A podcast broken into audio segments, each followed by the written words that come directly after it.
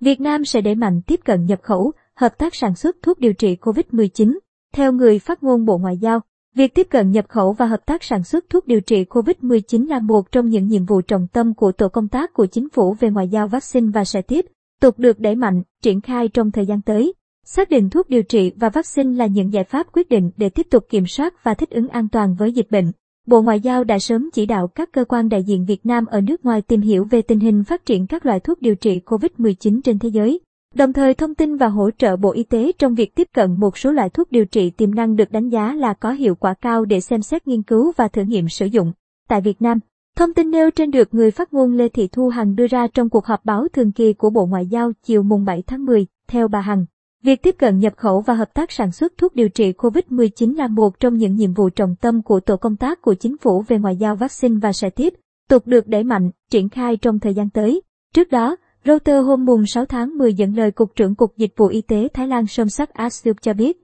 Thái Lan đang đàm phán với hãng dược phẩm Merck có trụ sở tại Mỹ mua 200.000 liều thuốc kháng virus đang thử nghiệm để điều trị COVID-19, được gọi là Monupiravir. Hàn Quốc, Đài Loan Trung Quốc và Malaysia cũng cho biết đang đàm phán để mua kháng virus Monupiravir của Merck, trong khi Philippines đang tiến hành thử nghiệm thuốc này. Việc các nước gấp rút đặt mua thuốc COVID-19 của Merck diễn ra sau khi dữ liệu từ các thử nghiệm lâm sàng tạm thời công bố ngày mùng 1 tháng 10 cho thấy nó có thể giảm khoảng 50% nguy cơ nhập viện hoặc tử vong cho những bệnh nhân có nguy cơ mắc COVID-19 nặng. Các nước châu Á muốn đảm bảo nguồn cung thuốc điều trị COVID-19 sớm sau khi chịu ảnh hưởng bởi nguồn cung vaccine khan hiếm trên toàn cầu khiến việc triển khai tiêm chủng bị chậm. Tiến độ